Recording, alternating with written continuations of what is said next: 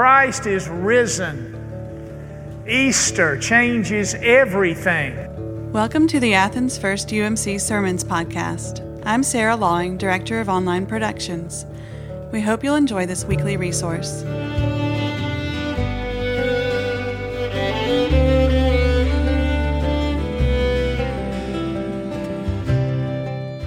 I have stood here on many occasions and begun the service with these words Jesus said, I am the resurrection and the life. Whoever believes in me, even though he die, yet shall he live.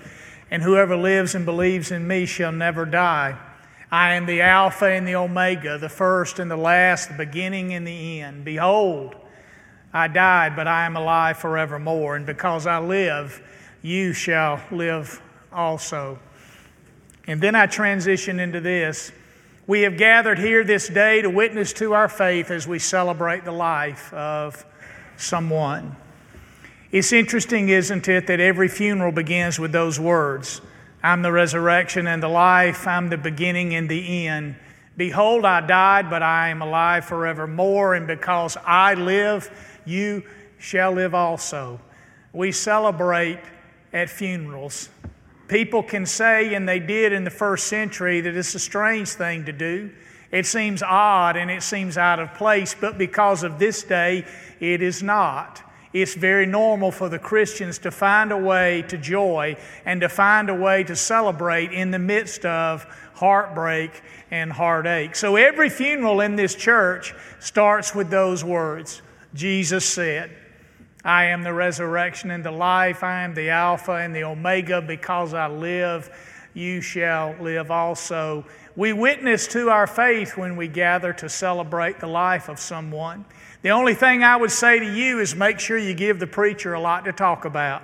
Give him, give that preacher plenty uh, to use uh, for you. Don't live a, li- a stingy life, live a generous life, and live a glorious and faithful life. And the preacher won't have to get up here and think to herself, What in the world am I going to say about Chuck? Uh, they'll be able to say much about you because you lived it, because you lived your faith, because you were faithful to your last day, because what characterized your life was faith and hope and love. You were a bridge builder. You brought people together. You helped connect people. You really believed and lived the commandment that we are to love one another as Christ loves us. You didn't spend your time on piddling things. You spent your life and invested your life on important things. There was a time in the church when they decided we need to think up the most egregious sins and we need to identify them so that Christians, those who are seeking to follow Christ, don't fall into the trap of these particular sins. And when they thought about these sins and they listed them, they came up with eight deadly sins. You don't hear it that way because they took one out at one point in time. At one point, there were eight deadly sins. Now there's seven deadly sins. Some of you might even know what they are pride and envy and gluttony and greed you know, those kinds of things. But you know what the eighth one was? The eighth deadly sin was sadness. And they took sadness out. You see, Jesus said, I came that your joy may be complete. I didn't come that you might have a teaspoon of joy. I came to give you complete joy. In fact, He promised this I give you joy that no one can ever take away. It's yours. It's steadfast. It's there. It doesn't come and go. Happiness is about circumstances. Joy is about Easter. Joy is about God. Joy is about what God gives us. And so the eighth deadly sin was sadness. Because for us to walk around long faced and sad all the time is to spoil our witness, it is to compromise our witness because Jesus said, I came that your joy may be complete. Frederick Buechner once wrote, The worst things are never the last things. He wrote it this way In the great economy of God, the worst things are never the last things. Think about it. They're not. That's why we have hope. That's why we have joy in the midst of whatever we experience, because we know that the worst things are never the last things. Sometimes we think they are, but they are not. Someone somewhere this week was invited to come into their supervisor's office. And they were told, I'm sorry, but we've got to let you go. Business hasn't been what we hoped it would be. And as a result, we've got to let you go. And that person may have children at home, and they have to find a way to go home and talk with their children about that. They have to find a way to scrape together what they can to put food on that table and a roof over those heads. And somebody had a doctor's appointment this week. And they walked into that doctor's appointment and they waited for that doctor to return. And when that doctor did, the doctor looked at them with a somber expression on her face. And she said to that patient, I'm so sorry, but you have a real serious illness. And it was this gnawing thing. It's as if someone knocked the breath out of them and their mind began to race and spin and wonder what does this mean? How much time do I have? And someone this week was told by someone they love, I don't love you anymore. I may not be able to explain it, but I just don't love you anymore. And a heart was broken, it was crushed. But Easter says, Easter declares the worst things, they are never the last things. Yea, though I walk through the valley of the shadow of death, I will fear no evil, for thou art with me. Thy rod and thy staff, they comfort me. Thou preparest a table before me in the presence of mine enemies. Thou anointest my head with oil. My cup runneth over. Surely goodness and mercy shall follow me all the days of my life, and I shall dwell in the house of the Lord forever. I go to prepare a place for you. And if I go to prepare a place for you, I will come again and take you to myself so that where I am, you may be also. The worst things, they are never the last things. That is a declaration of Easter. I would be telling you something that is not true if I said we go through this life without pain. We go through this life without heartache. We go through this life without tragedy and trials and tribulations. So I would never tell you that, but what I will tell you is that today has something to say about all of that.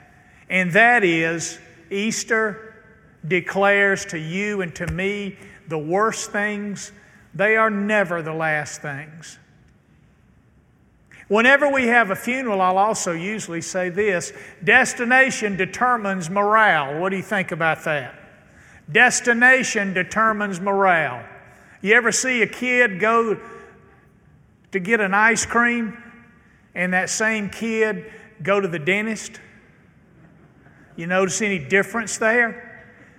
Destination determines morale. You and I, we're going to live forever. We're going to live forever. We must live in that promise. We must live in this world in the promise that this is not all there is. Because the worst things are never the last things. And enjoy the glories of this life and the joy that you can take in. But know that your joy will be greater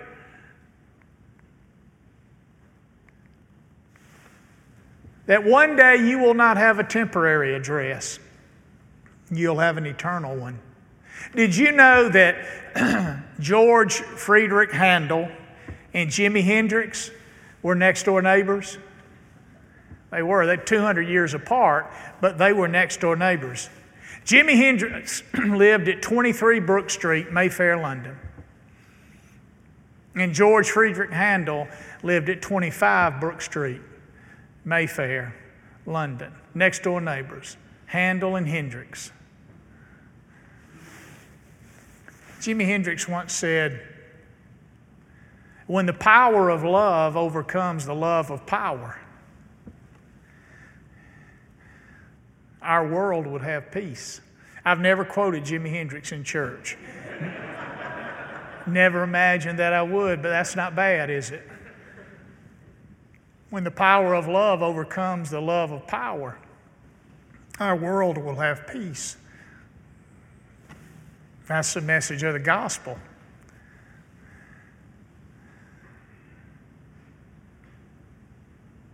Handel probably wrote the most familiar oratorio in Western civilization Messiah.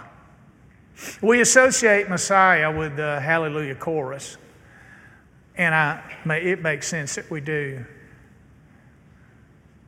But my favorite of the Messiah is I know that my Redeemer liveth. I know that my Redeemer liveth. Do you know where that comes from? We think, well, that probably comes from Matthew, Mark, Luke, or John. It doesn't come from the New Testament, much less those Gospels. That comes from one of the darkest, saddest books in the entire Scripture. That comes out of the mouth of a man who was suffering beyond anything I can imagine. That comes from the book of Job. In the 19th chapter, the 21st 25th verse, this man struggling in the depth of darkness, this man whose life had completely fallen apart, this man whose story was just tragedy, declares, I know that my Redeemer lives. And every time I hear that in Messiah, it lifts my heart. What in the world do I have to complain about?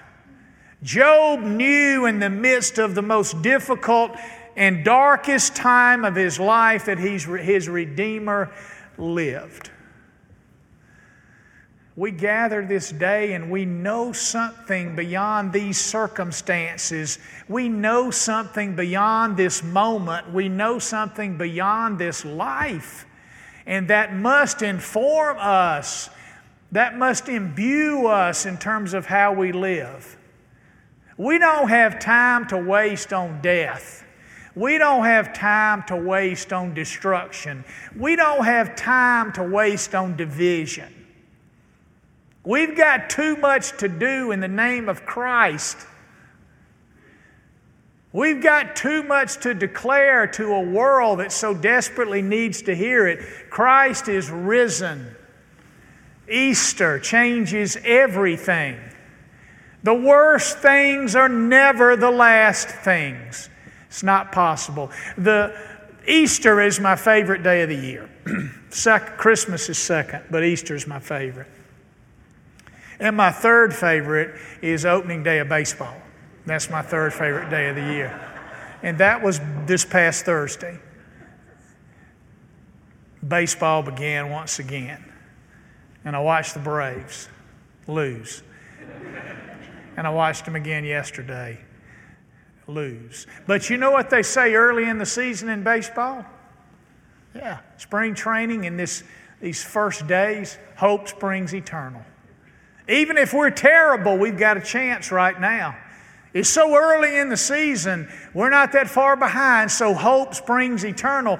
But then they reach August in what they call the dog days of August when it's brutally hot and teams are 25 games out of first place and they know they have no chance to win anything, and hope no longer springs eternal in that moment. Next week, besides Holy Week, is my favorite week of the year. It's all kind of coming together Holy Week and then Masters Week. Those are my two favorite weeks of the year. Now, Holy Week's first and Masters Week is second, but I'm not telling you. We've got Easter opening day and the Masters. It's just like I don't know what that is. That's like my cup really does runneth over. And when the tournament begins next Thursday, everybody in the field will have a chance. Everybody in the field will hope, maybe, perhaps, they're going to receive that green jacket at the end of that golf tournament. They're going to be crowned a Masters champion. And no one can ever take that away from them. That's a lifetime achievement award. But they get on the back nine on Sunday, and you know what most of them realize? I got no shot. I got no shot. Hope doesn't spring eternal, but yes, it does. Biblical hope is not about the passion of the possible. Biblical hope is about the passion of the promise. That God has promised us certain things. And one of the things that God has promised you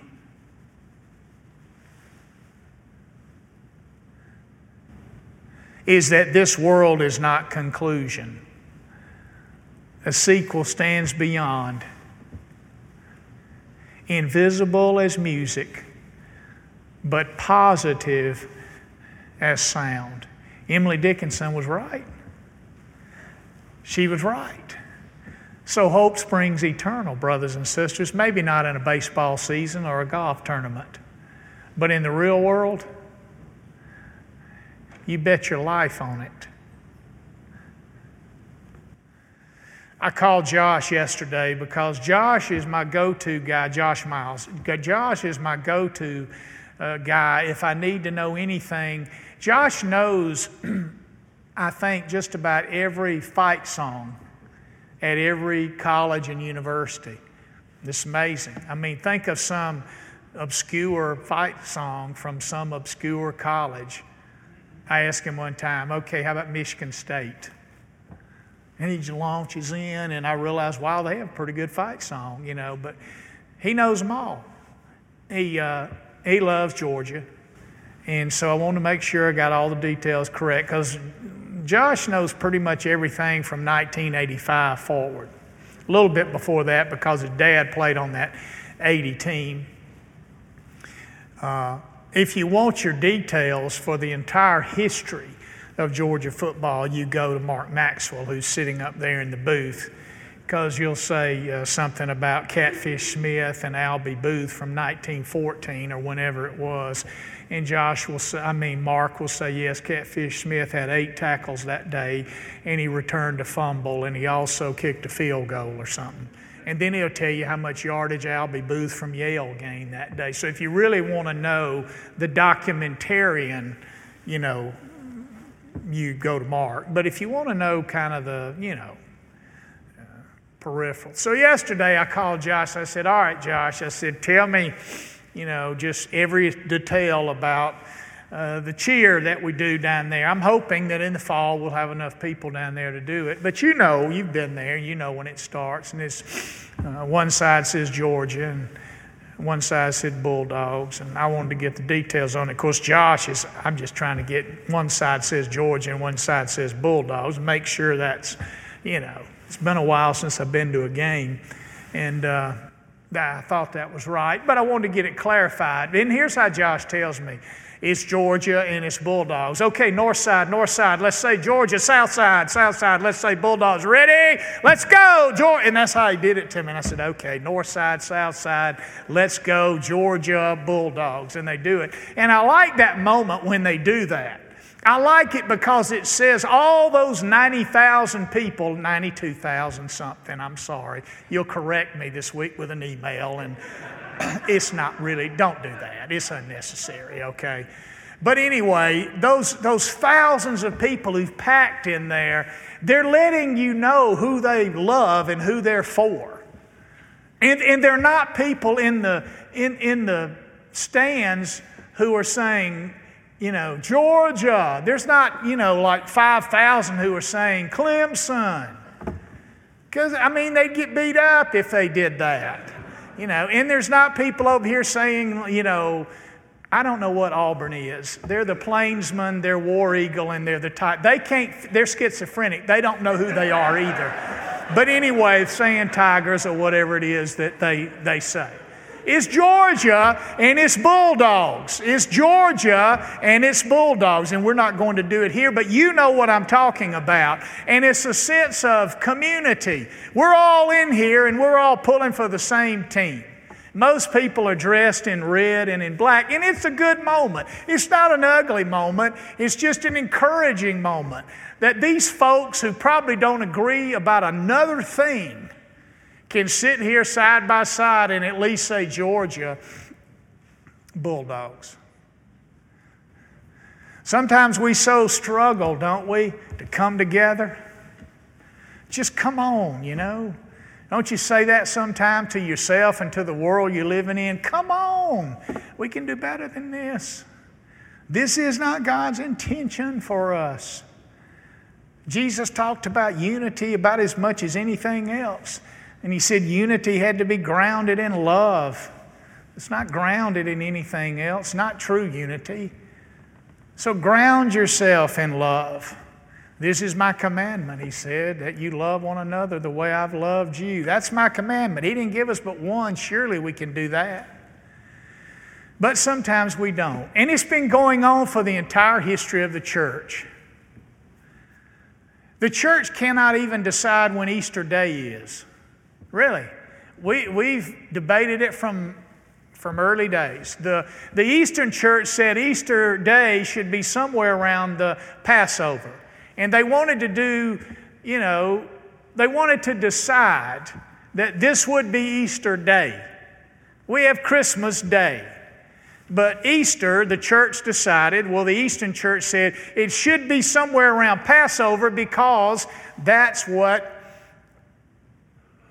happened during the Passover. The Western church said, no, it, it should be connected with spring it should be the first Sunday following a full moon, on or after the vernal equinox. That's how, that's how our ancestors decided Easter would be. And so that's when it is for the Western church, and Passover and such is for the Eastern church. We couldn't even decide on the same day for Easter. So we've always kind of struggled a little bit. Sometimes I think there's greater unity with Georgia Bulldogs than there is with Jesus as Savior and Lord. Sometimes we so focus on all those things that make us different that, that we lose in the midst of that anything that calls us together. We debate and argue about all manner of things, even Easter Day and when it should be. So it's not new to the church. But there is one thing, at least, on which we have no dis- disagreement Christ is risen.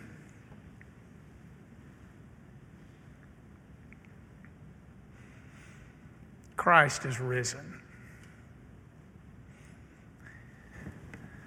And there's no daylight between us on that one. In the church, it became the custom and the tradition that the preacher would say, Christ is risen, and the congregation would say, He is risen indeed. Kind of like Georgia Bulldogs, but a whole, whole, whole lot more important. A whole, whole, whole lot more meaningful. Sometimes we might even get that confused. But I would say to you this morning Christ is risen. That wasn't bad. Christ is risen. Amen. In the name of the Father and of the Son and of the Holy Spirit. Thanks for listening. To listen to more sermons, read past devotions, or look up opportunities on how to connect visit us at athensfirstumc.org. Stay in touch with us throughout the week by following us on Instagram or Facebook at Athens First UMC. Oh, I'm getting